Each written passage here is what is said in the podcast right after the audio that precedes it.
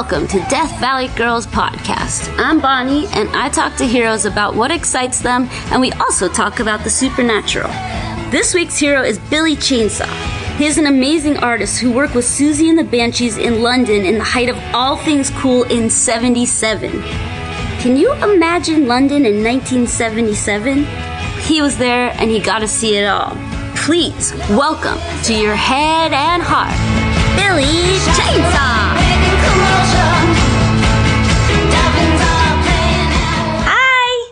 Hey, how you doing? Good. How are you? Good. So good to meet you. Um, Likewise. the light outside your room is really weird. It's, are you in Birmingham or that's just where you're from? No, I'm from Birmingham, but not Alabama. um, no, I'm in Ho- I'm in Hove, which is just down the road from a place called Brighton. Oh, I love Brighton. Brighton's like one of my most favorite. I'm really close. We walked to Brighton. No way. Yeah, you've played Brighton, haven't you? Years ago. Yeah. Yeah. We Yeah. played Brighton. I mean, I think you play. Yeah. When you get to go to the UK, you play Brighton as much as you play London. It's just, Yeah. uh, but for me, like when I was a kid, I had like, I don't know why even, I, but I had like my whole room was covered in like quadrophenia shit. Uh, so when I went to Brighton the first time, I was like, oh my God, it's so cool. and like, and they have like the best, um, vintage and you know what I mean? It's like so much cool stuff there. And, uh, It's like it's always been regarded as London by the sea, yeah. basically. Oh yeah, that makes It's sense. got a, it's, it's got a pretty cool community. yeah. Um, there's a big art scene. yeah. and music, you know, uh, the arts, let's call it that, and it Okay. encompasses everything. Yeah. and there's always something going on, and cool shops, Yeah. and it's by, and it's by the sea. Yeah. Is that there's like a Snooper's attic or something? Do you know what I'm Uh, yeah, what's it called? Yeah, I think that might be the name of it. that place rules. Snoopers Attic, I think that's in the, Yeah. the North Laines. You must have been in there. That's Yeah. probably one of my favourite places, shops in uh, Brighton. Yeah, we like we don't usually we don't have much time obviously on tour to do anything, but like no matter what, we'll always go there. And yeah, we have I I, just, I Snoopers Paradise, I think it's called. Yeah, maybe. Yeah. Yeah. Something like that. Uh we'll Snoopers, though, definitely. for sure snoopers. That's actually a really cool word that I haven't thought about in a while just separately. Like snoopers. You Um, know what a snooper is, right? like a peeper? What's a snooper? Not really. A snooper is somebody that snoops about and they they go and rummaging. It's like, you know, you're Okay, going there, okay. you go there and you just look through all the cool shit. Okay, Like, I didn't know if there was a snoop. Yeah. okay, I didn't know if there was like There's nothing lascivious about it. Okay. Yeah, yeah. Sometimes there's like connotations to words now and you're like, oh no, like Yeah. I didn't know. I just thought that word was cute. Um, but so cool. So you're, are you by the sea as well? The window you can see there, Yeah. if you stick your head out the window and look right, you Yeah. can see the sea. Okay. Do you love the It takes sea? about 90 seconds to get to the sea. Oh wow. Is that, What did you say? Do I love the sea? Is that, yeah, is that like, is that part That's of, why we moved here. okay, you love the sea? um, when we were looking to buy our first place, me and my wife, Sloan, we looked over because we were living in London at the time. I lived Yeah. in London for over half my life Cool. uh, when I was working for the Banshees, Siouxsie and the Banshees. And we wanted to start a family, but we didn't want to start it in London because there was Yeah. so much bad shit going down with kids at school and everything with violence and all sorts. Yeah. So she says, well, why don't we move to Brighton? And I says, you kidding me? I says, why? She says, you love the sea and you've always want, you always said you'd like to live by the sea. And so that was that. We looked at Brighton first, but we moved to Hove because it's quieter because you can just walk into Brighton. Whereas Right. being in Brighton, it's like being in London, really. Yeah, totally. It's, it's extreme. It's a lot of energy. Um, so like what's, and this sounds, I can already hear it come out of my mouth and it sounds stupid, but, uh, like what do you like about the sea? What do you like about, is it like calming or does it help your art or yeah, what do you like about the sea? It doesn't really inspire my art. It's calming. Okay. it, it gives me energy. Oh, cool. I just love looking at the sea. Cool. And I've always loved underwater. Me It's too. like with, with movies, it's like if it's set under sea, yeah, I'm there. I'll give it a chance just for that fact alone. Well, that's so cool. I have, I have, I consider if I have a dream and it's about, um, looking in the ocean for like whales, I consider it a good dream. Like I dream about whales or looking in the water like four times a week, even though I never go to the sea, but um, looking into water is my favorite thing ever. That's so cool. You wouldn't really suspect that from your art, you know? Yeah, well, it, it's great because my studio, well, I call it a studio, I call it the lockup. You know, Andy Warhol had his factory, William Burroughs had the bunker, Billy Chainsaw's got the lockup. And it's basically a double garage, cool. Um, which has just been converted into three small spaces. And I've got one of the spaces in there. That's And it's a weird. lockup. Yeah. I never really thought about. I don't think I saw any garages in when I was in the UK. It's hard. They, to, they're usually next to the house. I guess. And this is not attached to a house, it's detached. okay. Um, um, like I said, it was double, so there was enough to park two cars in there. It yeah. was split down the middle, and then one half was then split half again, and I've got like a quarter of the space, so I can make a mess and I have to That's pick up after after myself, That's which the is the dream. thing. Yeah. Well, yeah, That. What's yeah, that? absolutely.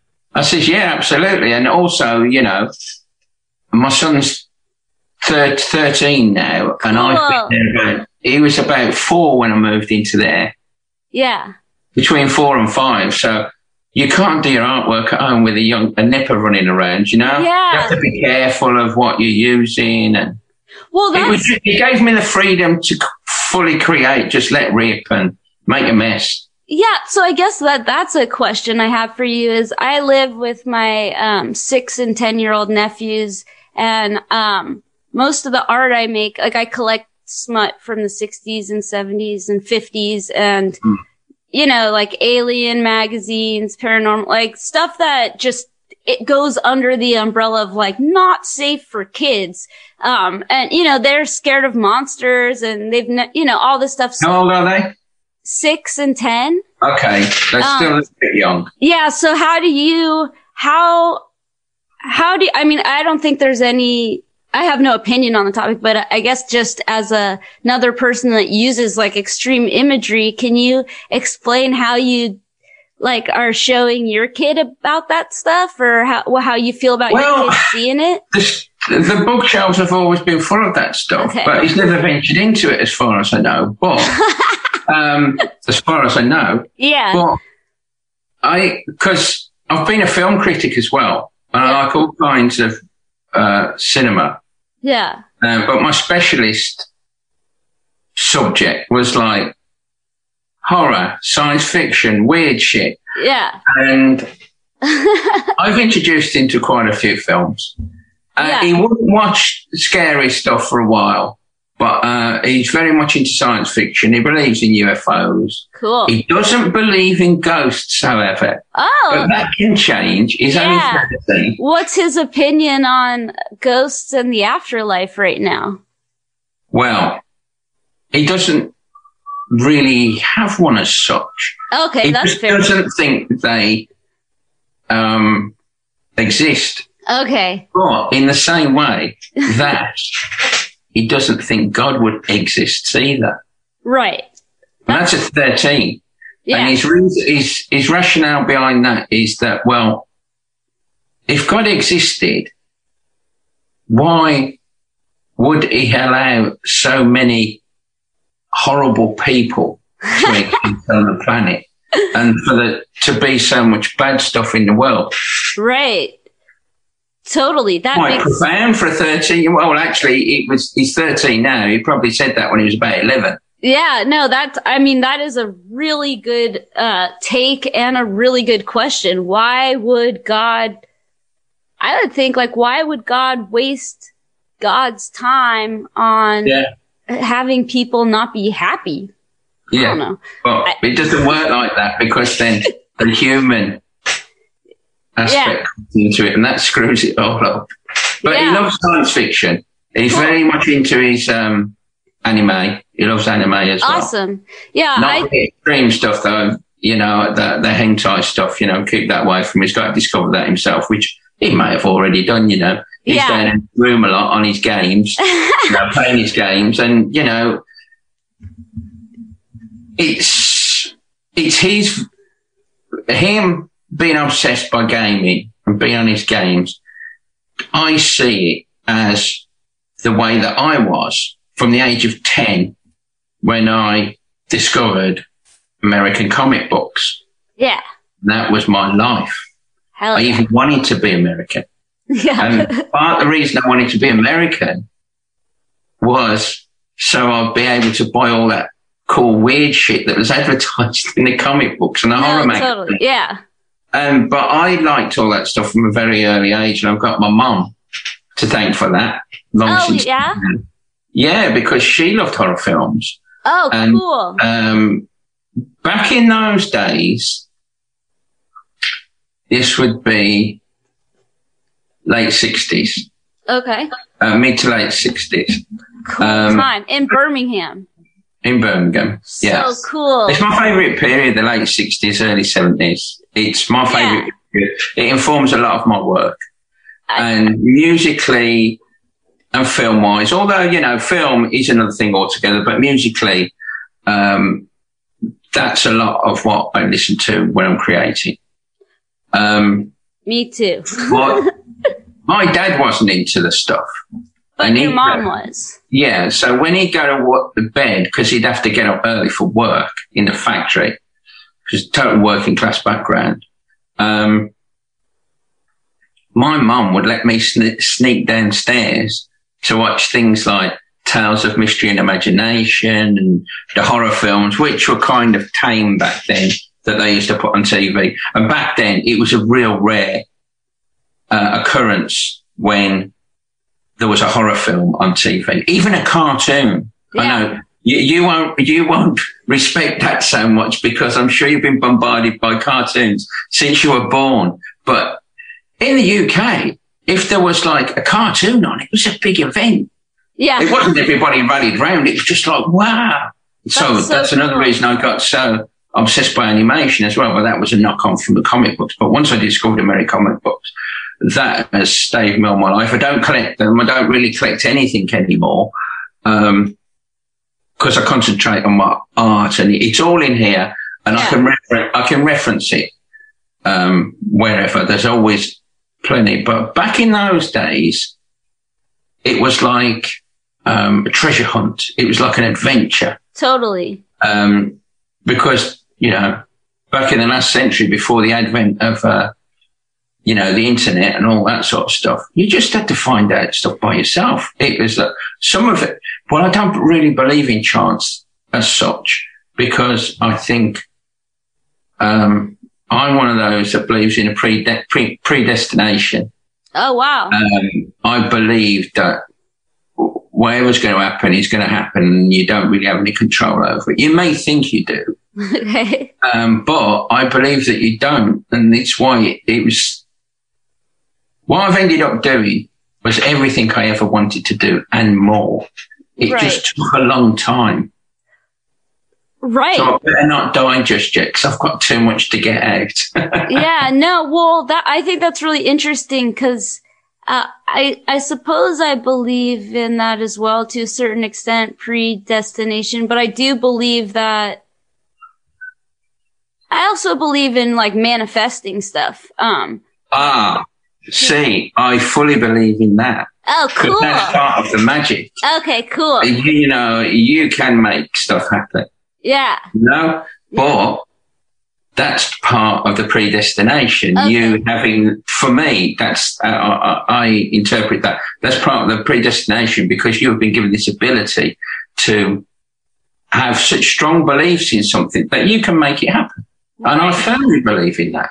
That's It's cool. not always for the best, but then that's, just life. that's just life. Yeah, Yeah. it is. That's so cool though, cause I guess, yeah, that's just something I wonder about is that, um, in my history, my parents, um, are very, uh, conservative and they had, I think like at some point in the seventies, maybe everyone in America had this book like about sex and it had like, it was like a sort of big book, uh, like a picture book and it was like the art of sex Yeah. something like that. It was just a book. I think, Oh, you know I what I'm can't think talking of the name. We had it here, yeah. We had Yeah. it here. Yeah. Just Uh, some, Two artist friends of mine did uh, um, their own version a few years ago. okay. So it was, what, oh, what was it called? I can't remember, but I know it. Yeah, I you know what. I'm talking about. So it was like Yeah. the only piece of like something exciting that I wasn't supposed to see in the entire house. So I like definitely like looked at it as much as possible.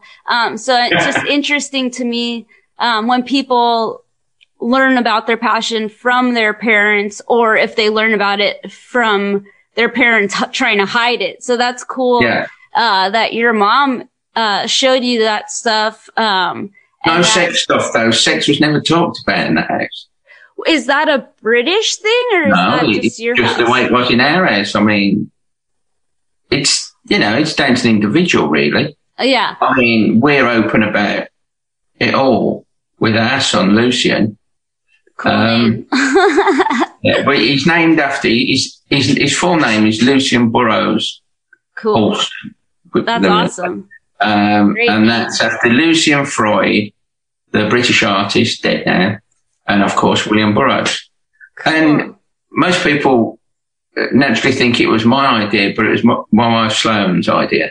cool. Uh, that. That's super cool. Um, wow. That, so that's interesting. But I, don't you guys, and by you guys, sorry, I, I isn't there a No, I paper- understand the phraseology. Isn't there a pa- like the main paper there where you have like a naked lady on the second? The page? sun. Yeah, the sun. Yeah, page three. It's the Every page day. three girl. Uh, I'm not sure that whether it still runs anymore. It did for decades because I never buy newspapers. Right. What Yeah. was that? It, It's it's called just, The Sun. yeah, the sun. And what's the lady? What's it's just Page three girl. the page three girl. Because she was always on page three. So Yeah. you'd, you'd open it up and she'd be the first thing you'd really see. and so Because nobody yeah, looks on the inside cover. yeah, just her and her boobs. Yeah. What A phenomena. is? Is there, do you know the origin of that or what's up with that? I think it's so cool. Like when I, you know, Well, I thought it was sell cool. papers. It's what? It was to sell newspapers. Oh, duh. I- I- uh, that's my opinion. Okay, that Nothing makes sense. more.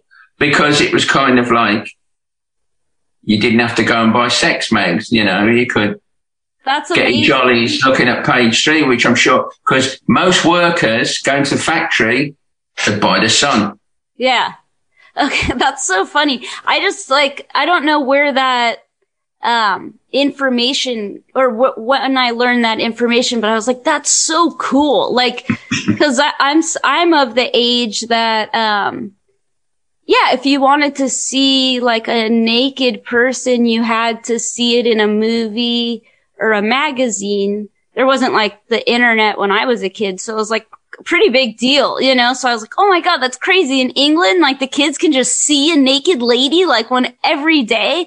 Um, I don't know. Sorry, I just thought that that was really cool. That's okay, no. Uh, it's never bothered me, but it's kind of like, whatever, each their own. yeah, no, it's just I, it's so different than America. You know, it's so. Yeah.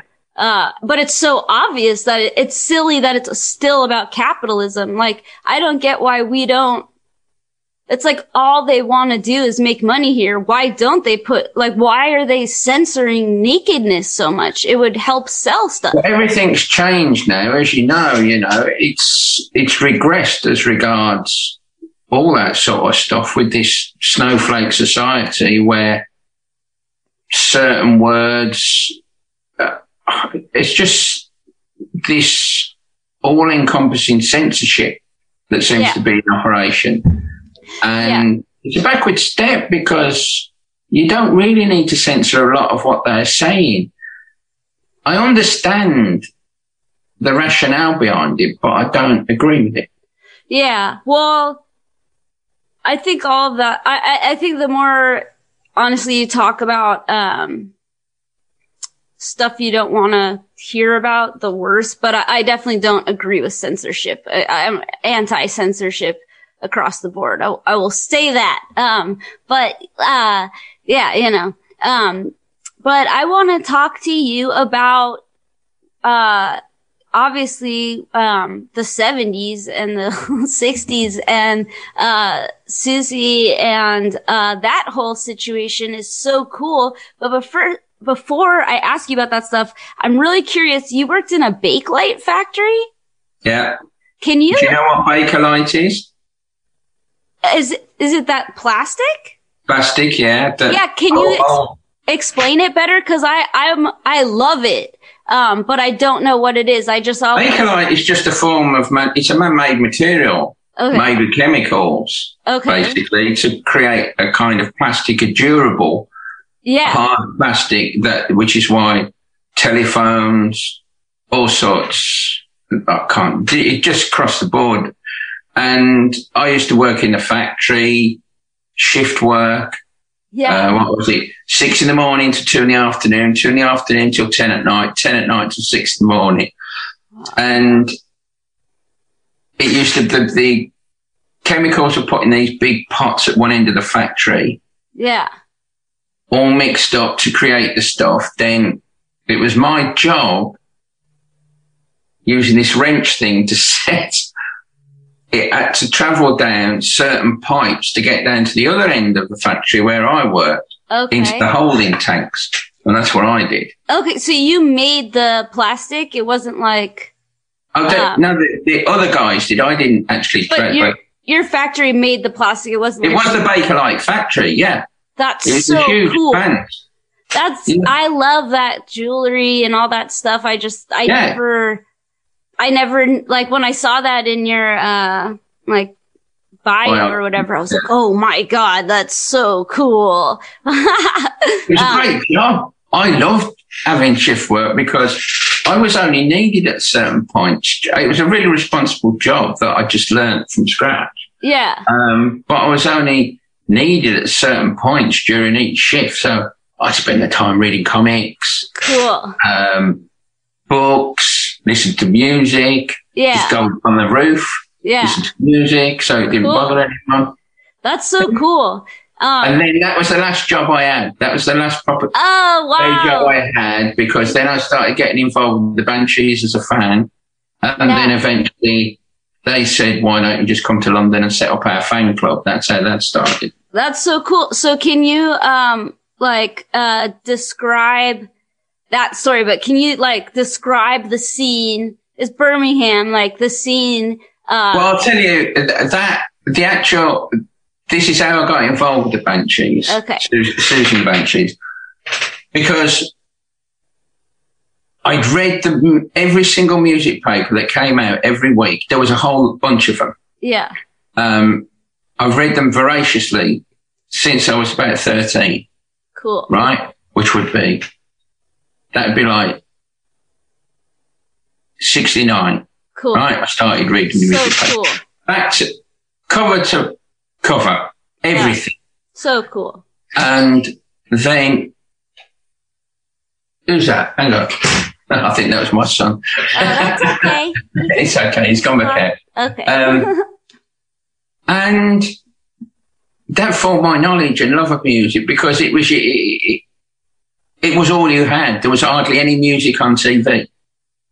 Right. It was the only way you could find out about records. Records, there were no record stores back then.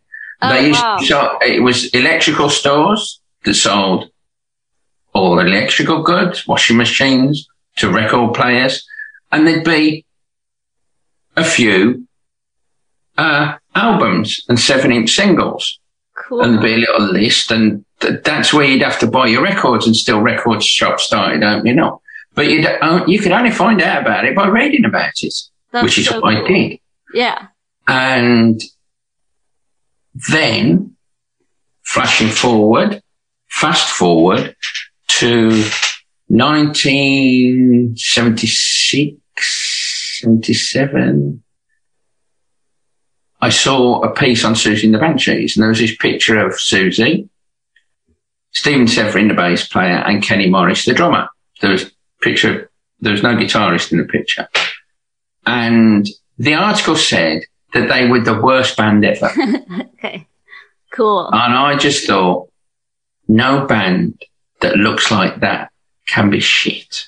I awesome. need to see this band. Yeah. I need to hear this band. They didn't have a record contract. They were one of the last of what was known as the punks back then to sign a record deal.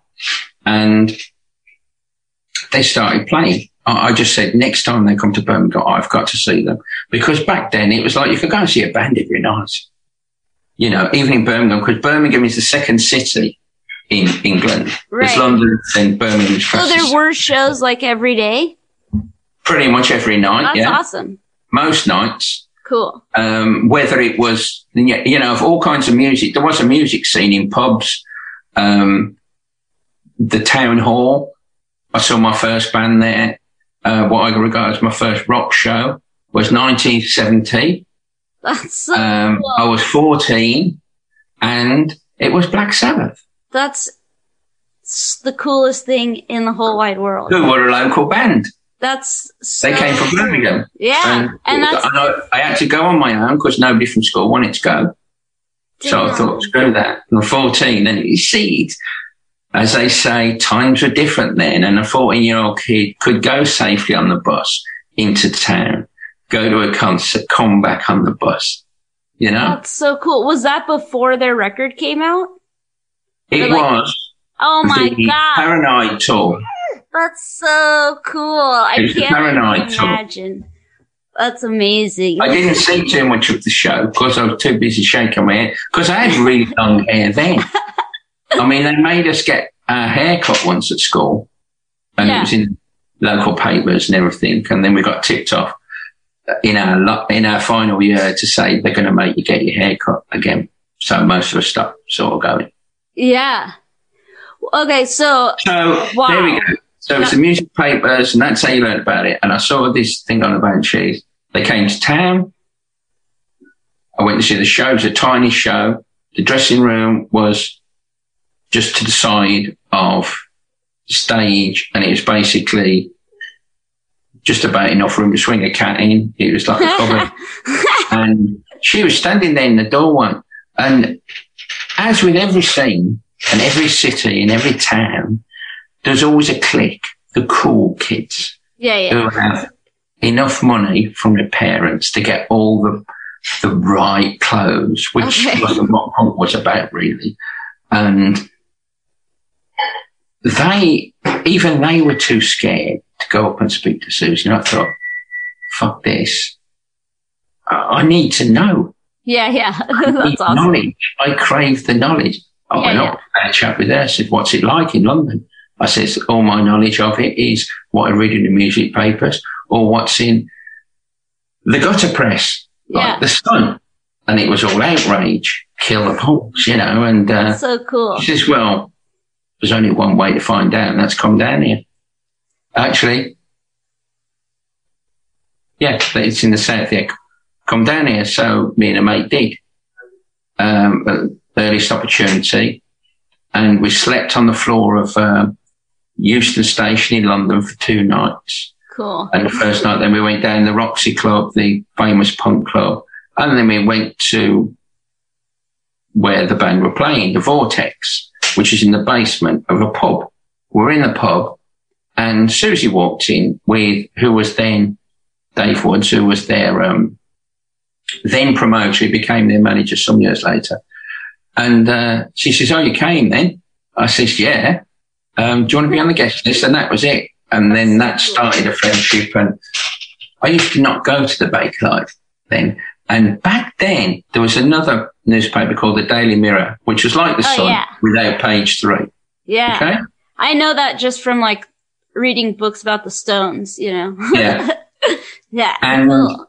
they used to run a gig guide in the newspaper. Oh, cool. So if I wasn't at work, my mates at work would look down the gig and go, ah, there he is, Leeds.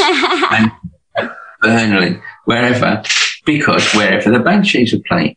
That's how they knew where I was. That's so cool. And then one day, uh, we got on so well, they became like another family and I just travelled in the back of the van with the gear, just helping them out because they only had like uh, an out front sound man. They had no roadies. So we just help and stand outside the stage, had a bit of security because everything was so small back then. Like there was like the band and the audience. You, you know, you've Yeah. played small places. yeah, I, and, we um, always do.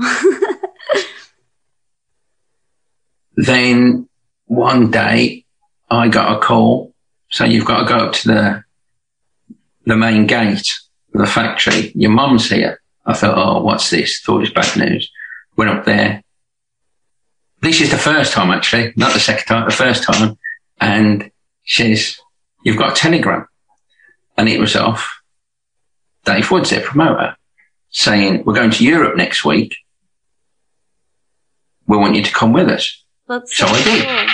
just hanging out, you know, sleeping Yeah. on the sleeping on the floor in uh, Dave Woods, the promoter's room, Yeah. and then eventually they just said in 1979 they said, "Why don't you come? We've had so many letters, fan letters. Why don't you come down and set up the fan club?" That's so cool.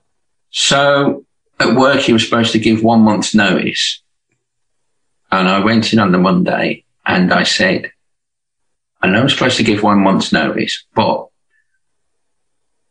I'm leaving Friday. Good. And they says, well, why? I says, I'm moving to London to work with Siouxsie and Banshees. And they said, well, we can't say anything about that, can we? Because you're going to go, aren't you? And I says, hell yeah. Yeah. And uh, that was that. That's so cool.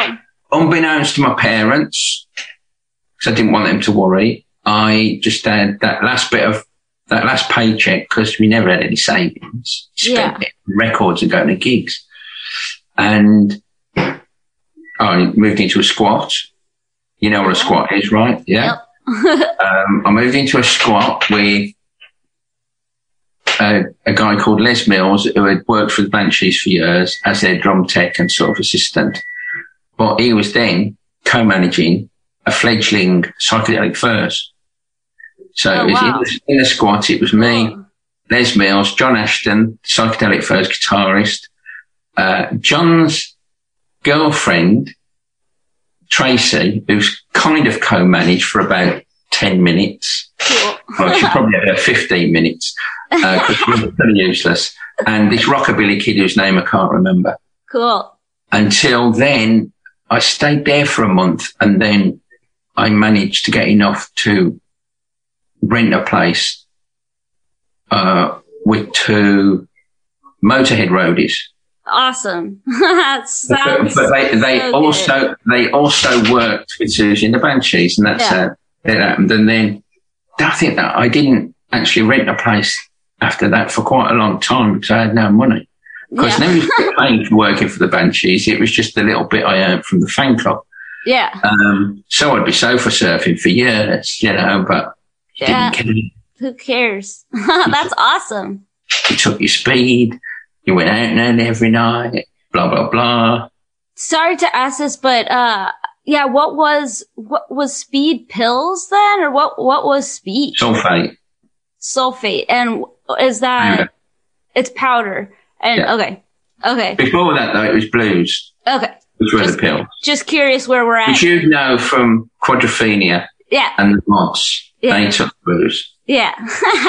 okay. I'm just, yeah, when I went there to, uh, UK tour, uh, in like early, early 2000s, people took, uh, speed by putting it in tobacco, or not in tobacco, in, uh, rolling papers. Yeah, and etic. Yeah. So I'm just like, Yeah. the history of speed in the UK is i very interesting. That's awesome. Um, so man, you must have seen, I mean, you saw everything. Like, uh, Yeah. uh, and I saw the zillion breakups. They, they, they nearly called it a day. yeah, Um, a zillion times. yeah, Right. But I stayed there. Um, and then if in one manager died, um, people just came and went.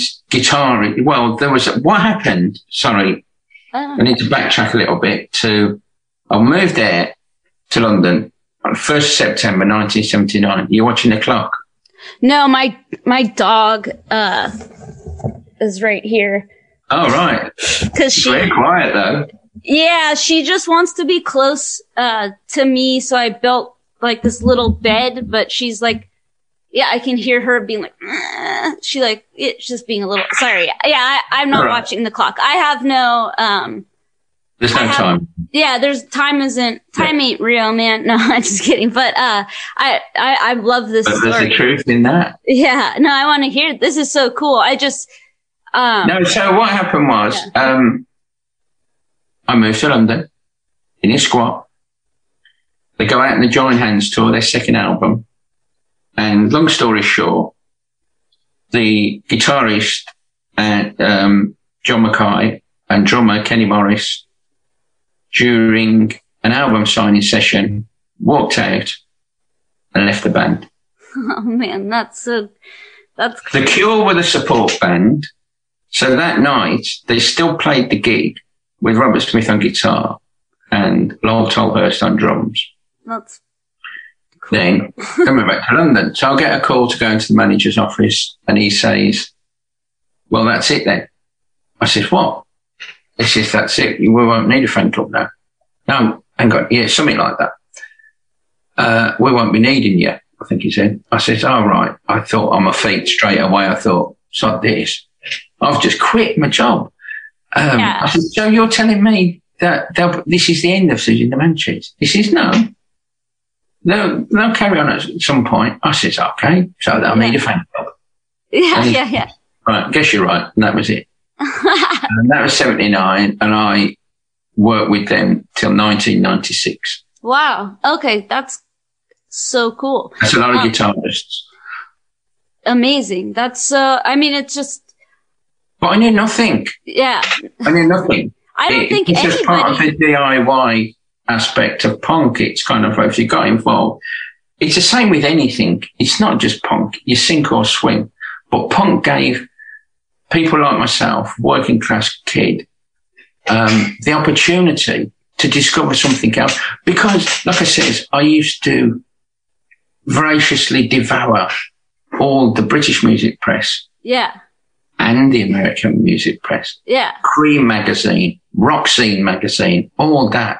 Cool. And I was always obsessed by Iggy and the New York Dolls and blah, blah, blah, and Bowie and they'd, and Lou Reed and they'd all be at part, pictured photos of them at parties and, um, movie openings and all the rest of it. I said, that's where I want to be.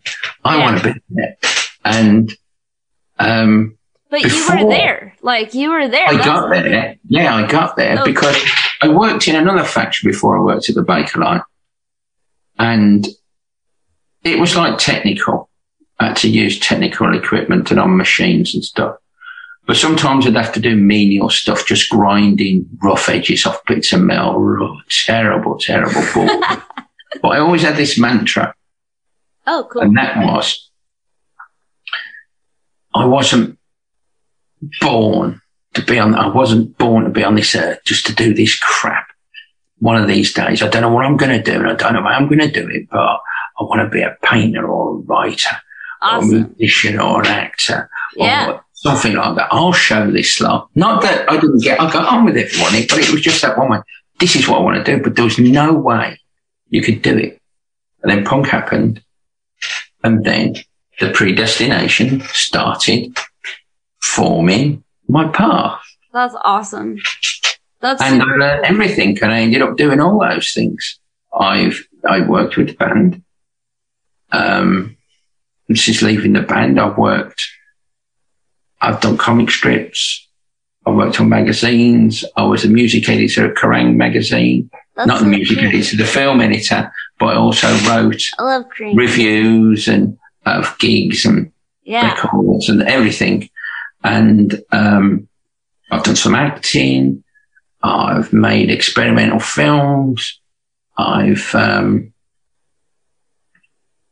God, all of it. Most of what I really wanted to do was be an artist. Yeah.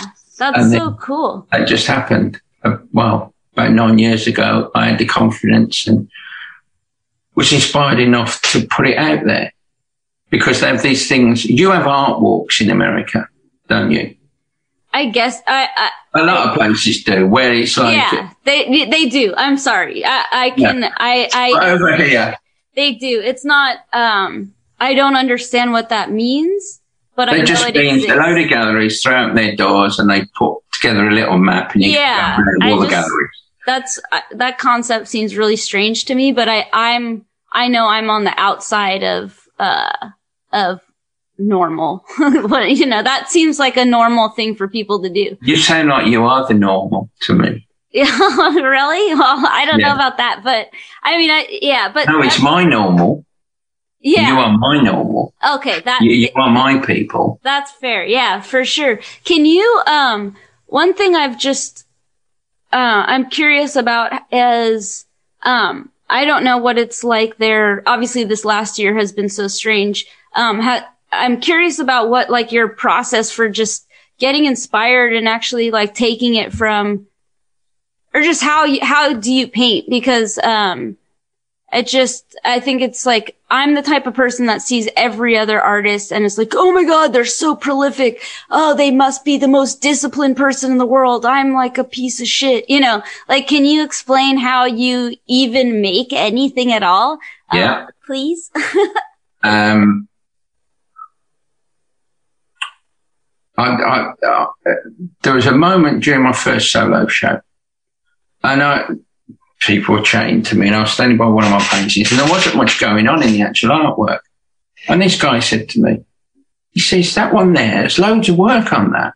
There's hardly anything on this. He says, how can you charge the same amount of money? Because it was all about money, you see. He says, how long did you, t- how long did it take you to p- do that picture? And I say, I'll tell you how long it took me to do that picture. All my fucking life. Hell yeah. Because it's the accumulation yeah, totally. I, that you, you have absorbed. And that's where my inspiration comes from.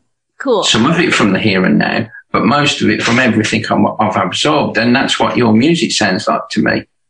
And that's why your music has so many layers. Death Valley Girls has a lot of layers and I, I can hear things from different periods, but it's, you've put your own stamp on it. So with me, it's just, I don't have to think too much. The things just come to me.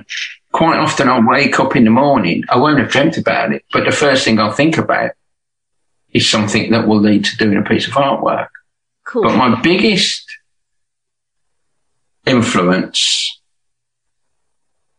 um, art wise is, um, the 80s New York art scene. cool. My three main people there are Andy Warhol,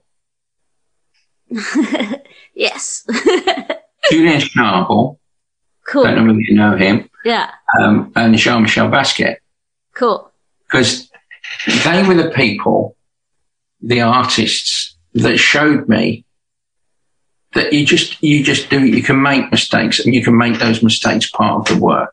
Everything doesn't have to be pristine. It doesn't have to be all lined up. And that's what my work is like. And it's, I'm not copying them. It's just, it made me go, yeah, I, this makes total sense. And where I was scared, it just took me over the edge. Um, do you know um, Genesis P-Orridge hmm from Psychic TV and Throbbing Gristle and that, that right? Tattoo? Oh, that's what that is, yeah. Yeah. Cool. Well, it That's wasn't awesome. originally. I just had the skull put on and then I had the, That's so cool. the cross put on it. That's Um, amazing. He had this saying that you see a cliff, jump off it. And it's a metaphor for not being scared to take risks. And that's all I do. I just do what I do. And Do you go into your studio every day? not every day, but a lot. Do you go in when you're inspired or, or do you go I in just to go in. inspired? Okay. No, I just go in Sorry. because I'm like trying I, to. I- I've usually got something in my head 'cause I rarely do thumbnail sketches or anything because if I, whenever I've done that, by the time I go to the studio, I'll look at it and it'll just, it will really morph into something else. It'll just be a starting point, really.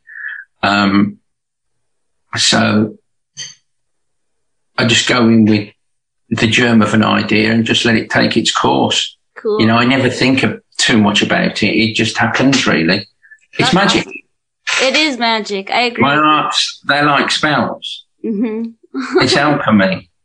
Art is a form of alchemy, you know, you turn some nothing or something to something else.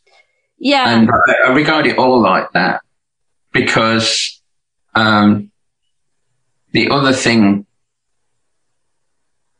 that has been with me from an early age, from my early teens, is I love the supernatural, which you've talked about, and all that kind of spirituality, and Aleister Crowley, cool. blah blah, all that stuff, Austin Spare, the whole witchcraft thing, and that is based on the fact that there was this weekly glossy magazine called Man, Myth and Magic. Oh, cool. And you'd buy it every week and then you could buy a binder to put them all in. I didn't bother with those. And I devoured them voraciously. Yeah. And, you know, Man, it, myth, and magic. yeah. Cool. cool. Well, and actually, they compiled the magazines into different books. They've been put into different books. Of, Okay. like, yeah, i- if you do a search for Mammoth, it's on Wikipedia. You'll find it on there, and you'll be able to do some research about it. Cool. But it's phenomenal, absolutely phenomenal. So do you, I mean, do you, uh, practice magic? Yes, with my art, Okay, cool. with my art. Yeah. Okay. s- But I have a strong belief in a lot of things. Cool. Yeah. Yeah. it- that's awesome. I mean, every night I say a prayer to the powers that be. I don't determine who or what they are. So whoever's listening, really. Um, but yeah, I believe in all that, and it's not a dark side. As the people who don't understand just see the darkness, and it's not. I agree. I, I don't, I don't understand. I'm, I mean, I'm a really extreme person, like, uh, in almost every way except in, in, in belief in dichotomy, uh, of like good and bad and all of those. I don't, I don't really believe in that. I think it's weird to, I think it's really weird actually to believe that things are evil or good. Um, I, I, but that's also, I just don't practice that kind of magic in any way. I, yeah, it's just a universal thing. It's not, But you do practice a form of magic, I'm sure. yeah, I, I mean, I, I think I A do. personal magic. What's that? Yeah, a personal magic. You Yeah. you have your you've wrapped your head your head around something that works for you, Yeah. and that's all you can do. Yeah, I think it's just um the the veil has completely for me at least lifted and it's just it's it's it's so obvious and beautiful and um and it's yeah, it's helping me I, I whatever it sounds silly but it's like it's it It doesn't. It comes Yeah. through you Yeah. in everything you do because, like I said it was my friend Zoe, who is an artist called Girl Shit, and she Yeah. introduced me to your music. Oh, while cool. That's Right. awesome. You should check her out, Girl. Okay, I'm going to write it down. Cool. That's She's on. Instagram and Okay. Facebook. Tell- um, Thank you. That's awesome. I will. And I've lost the thread now. That's okay. Oh, really bad. No, it's all good. You were saying that she um Introduced you to Your music. and Oh, yeah. So what, I- what I then did, because I don't have a record player, right? And I'm too poor to buy CDs. I could Well, send it's you just one. like, well, that would be great. yeah, um, af- just after this send all right, I was about to say send me your Well, email address, but Okay. I have You've your email. email address. Send me your address. I don't know. Okay. Thank you. Yeah. Um, I just devoured Death Valley Girls on YouTube. Oh, cool. and got interviews, everything. You know, it's just because I'm interested. Once I latch onto something that I really like, then I want to know more. That's awesome. And it wasn't just about the music, and it was the image, and it was you. And I, I found you really open in all the interviews. Thanks. Um, and I could tell, you know, I'm not surprised you've got all that in the background yeah. because the stuff you talked about. And I, I, I knew this would be an interesting conversation from that very fact. And that's why I'm super stoked that you're using my artwork on a t-shirt for that collaboration. Yeah, I yeah, I'm super excited. Can you tell? Can you uh, quickly tell about that? Because um, the humans don't know what that is. Okay. right, I'm going to look down because I've kept a couple of notes so I don't mess Oh, up okay. the day. Please. Right. Death Valley Girls are using a piece of Billy Chainsaw artwork that has been modified because it did have some text on it, but now it's got Death Valley Girls on it. And it will be released on May the 1st. Cool. It will be available through aboutbeingseen.com. Cool. That's all one word. About A B O U T B E I N G S E E N dot com. That's- And what needs to be put across is, yeah. I says, I'm super stoked to do it because you guys are so great, but it is ultra rare. That Yeah. is only going to be 50 produced. That's it. And it's going to be a limited edition of 50. So kids, if you're watching and listening to this, you better move fast because once they've gone, they've gone. yeah. So super rare collector's item. Totally. Well, it's in, Larry and I saw, Larry's the guitar player, um, and we, I know Larry is, yeah. okay, yeah, we saw a documentary about Jayne Mansfield, um, Which yeah. one was it? um, I feel real bad that I don't remember. No, I'm like that. It doesn't matter. Uh, yeah, it's, um, I think, I believe the same people made it that made, uh, Larry's sister's documentary. documentary. Patsy's documentary, yeah. Uh, Yeah, so I can't remember what it's called, but it's about her, uh, and Anton LaVey.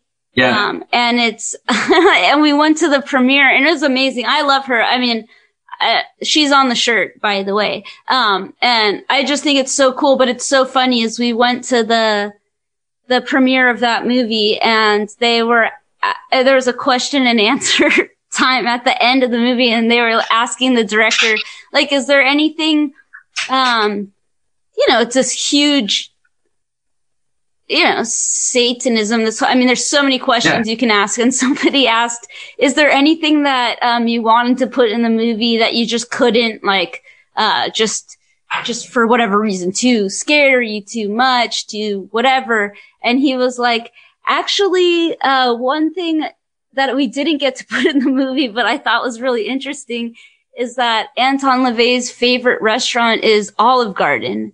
Um, do you know what Olive Garden is? No, Shit, I forgot that tell that's, me. it's like this really, f- it's an American chain restaurant Okay. of like, where their thing is like endless, um, breadsticks, but it's like Italian food, but like, it's kind of like, like, I I love it just because I, I know that it's Anton LaVey's favorite. Um, and you get so much food, but it's so American and so silly and so, so stupid. Um, but it's just, it's funny that that was like, uh, just one of the, Yeah, but you see, that was Anton. Anton was a great showman. yeah, One of the yeah, greatest showmen that's ever walked this planet. yeah, totally. You know? Exactly. They just, uh, you know, he, he played up to everything. exactly. They do. They just saw, oh, the devil. That's Yeah. what people, you know, the naysayers, Yeah. and they have no concept of Satanism, the Church of Satan, Satanism. yeah. Uh, To me, um, Satan represents freedom. Exactly. That, To me, yeah. he was the original prankster. Yeah? Yeah. And I I see all that in Anton. And you read the stuff and you can read that. Have you read? You must have read his autobiography. Yeah. Phenomenal. Loved Yeah. it. We actually found, me and my wife watched what was the last interview ever conducted with Anton LaVey. And it's just a close up, you know, a bit like looking at me now and I'm looking at you, head and shoulders. And he had a glass of Dubonnet, That's hilarious. right? I- Nobody drinks. Uh, Nobody drinks, but he's saying, I go through phases. Um, he says, but currently my tipple is Dubonnet. And he was talking about the kind of women that he liked. And I won't spoil it because you, you just search for okay. Anton LaVey last interview on YouTube. You'll find Yeah. it. I'm, We- yeah. I It got, was so lovely. And he was such a grounded individual yeah. we were waiting for the camera to pan down. You know, he, he had his regal black on and to see that he was wearing a pair of pink fluffy slippers or something because, Yeah. you know, so out of the general public's perception of Anton LaVey. Totally. Yeah. I feel like I, I need to look back. I need to get more into it because I do, I do see it as, um, freedom and, uh, about your life on earth now, um, versus, obviously versus the way it's looked at. Um, but we had a couple of, um, encounters with, um, Who's we? uh, the bands with like Okay. Luc- Luciferianism or like not Satanism Okay. Uh, uh, that made us kind of be like, we need to kind of like back off of this shit for a little bit and stop like, cause we brought uh, a giant Satan around with us for six weeks on our American tour.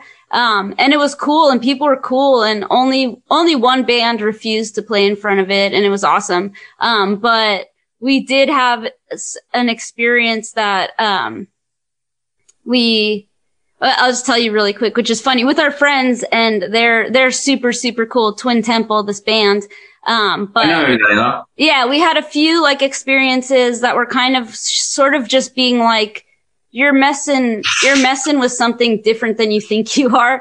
And then we went, they held a black mass at their house. They're like the best people. She's, has the Hmm. best voice in the world. Plus they're like dogs, which I think is cool. Like, um, but the first time we met them, um, Larry and I were walking up to their house and we, I had never been to like a satanic mass or anything. So I was kind of scared and I wrote, I drew like crosses all over my body, even though I've never, I have nothing to do with Christianity. I was not Yeah. raised that way. It has nothing to do with me, but I was like, dude, what are we doing? This seems, and they know this, so it's whatever. But, uh, I was so scared and I wore a rosary. I was like, what the fuck are we doing? This is not a good idea. Like a couple, a couple, like, b- like bad vibey things happened before and not that day, but like about like the Satan stuff was starting to not be like a funny, you know, a fun thing of just like freedom on earth, you Yeah. know, it was like starting to be like people were like,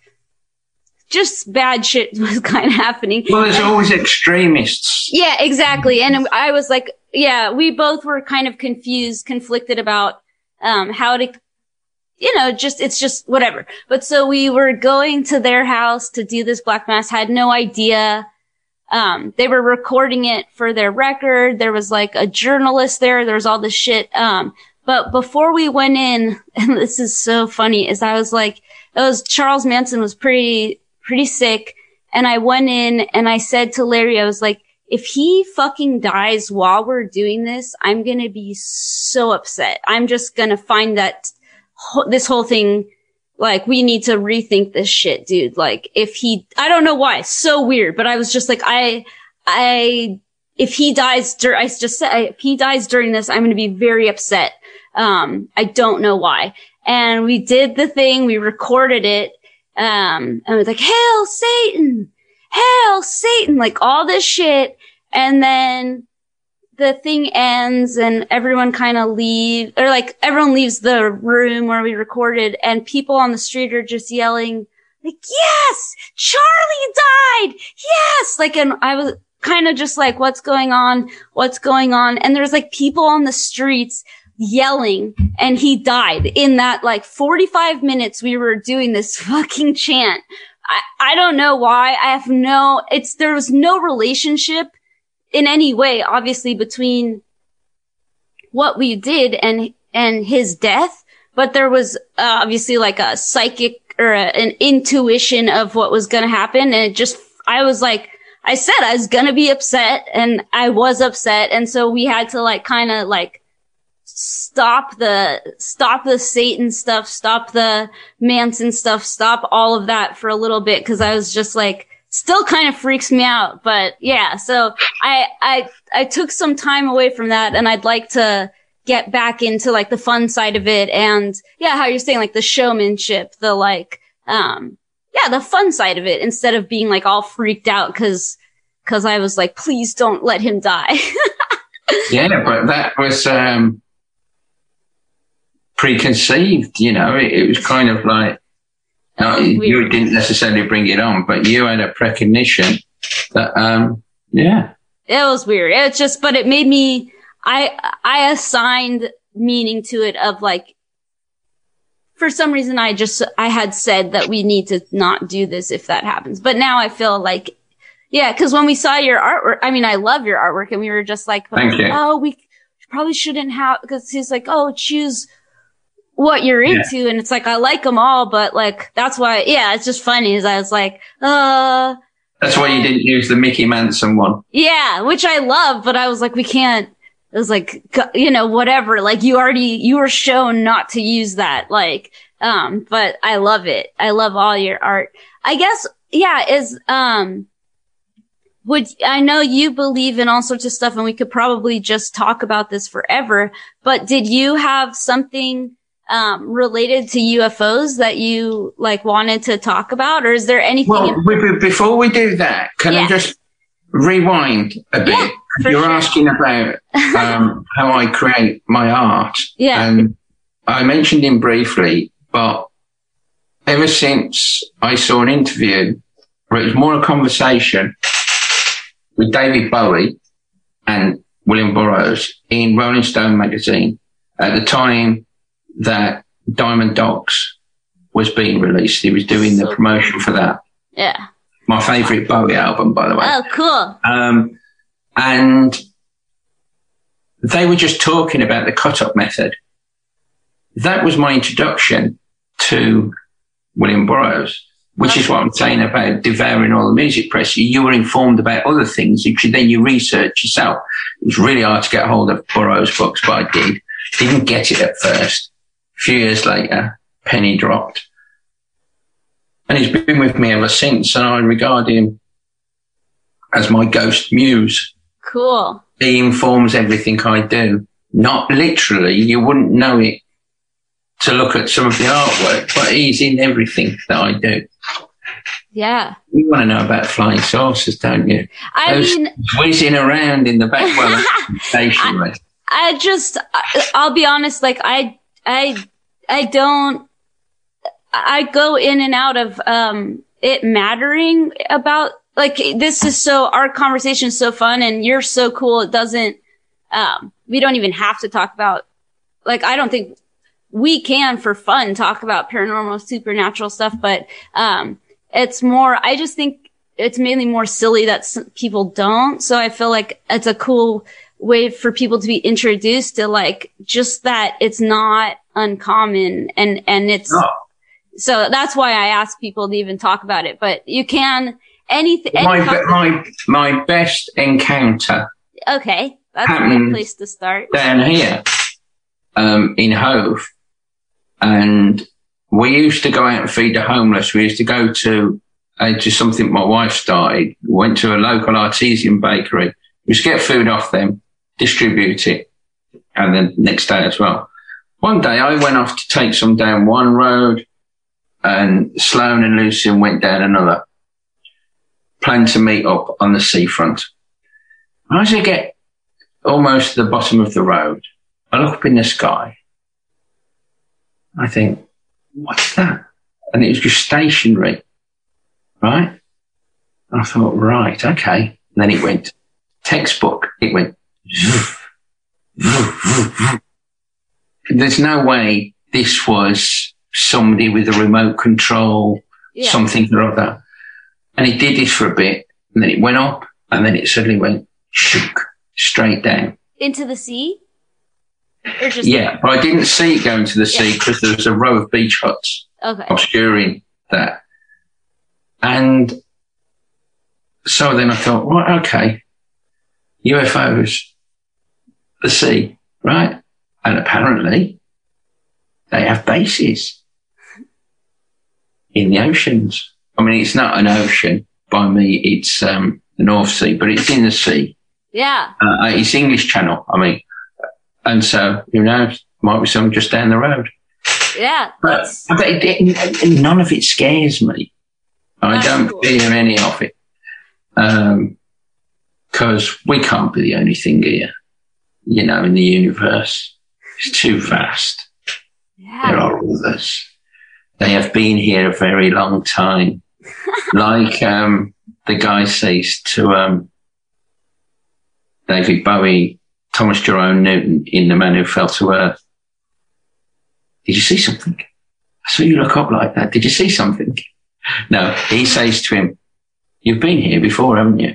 and it's like, Well, yeah. It's one of my favourite films. Yeah. So good. I have on my wall, um, uh, That's what you looked at. I guess I can show you. I don't know if you can see it. I No, it's just the flying saucers now. Yeah, I don't. Oh, wait, I don't know how to make it go away. I pu- I don't know how to just use. tell the me. compu- Yeah, I'll just tell you. Um, it's in my. I collect UFO magazines, obviously, obviously from the '60s and '70s, and they have uh celebrity sightings, like celebrity sightings. Yeah, yeah. And the one on my wall is Bowie, uh, just talking about, um. He's like he, he just talking about his experience, and he's like one of the quotes is, "I won't say I've never had a sighting or an experience, nor will I tell you that I have." Just, but then it goes on, and he does talk about it. Um, Yeah. But yeah, it's one of it's like that. Also, that kind of inspired my wanting to do this podcast. Is just like, oh, that's so cool. Just like asking people about what they believe in, like Yeah. um, is cool. But yeah, well, that's awesome. Thank you so. It's so fun to talk to you. I hope uh, we get to meet you soon. I hope we get a. I hope so. Well, before I go, can I tell you about what I've got coming up? Yes, I would would love right. if you I'm tell going me. to look down at my notes now. Please. Also, at aboutbeingseen.com. That's Al. Al from hell, we call him. Okay, I'll put Yeah. just I'll put in the um just you guys also just so you know, sorry people listening, you can email me all of this stuff so I can put it in the I will do. on the internet. Yeah. I don't know how Okay. to talk. Aboutbeingseen.com. We've just launched on the 13th, a couple of days ago. Uh, I think you saw it, the Reaper Delica 23 Yeah. T-shirt, which is like, like a football shirt, basically. So cool. And then on April the 23rd, Okay. it has to be the 23rd, it'll be the second in an ongoing s- series of mine called 23 Suite. That's Cool. S-U-I-T-E, E, like a musical suite. Um, and it's a collaboration be- uh, between me and the San Francisco photographer called Ruby Ray, who was there at Ground Zero with the San Francisco uh, punk rock scene, and she documented it all. There's one, at least one, maybe two books out of her photos, and it it we got her to agree to let me use what I believe to be the I can't think of the word, but it's the best picture of William Burroughs. It sums up Cool. all right, succinct. So cool. And that is out on April the 23rd. And we've already talked about the Death Valley Girls collaboration, So which excited. will be out on May the 1st, which I am super stoked about. And remember, even though I've already said it, kids, it's going to be super rare. There will only be 50.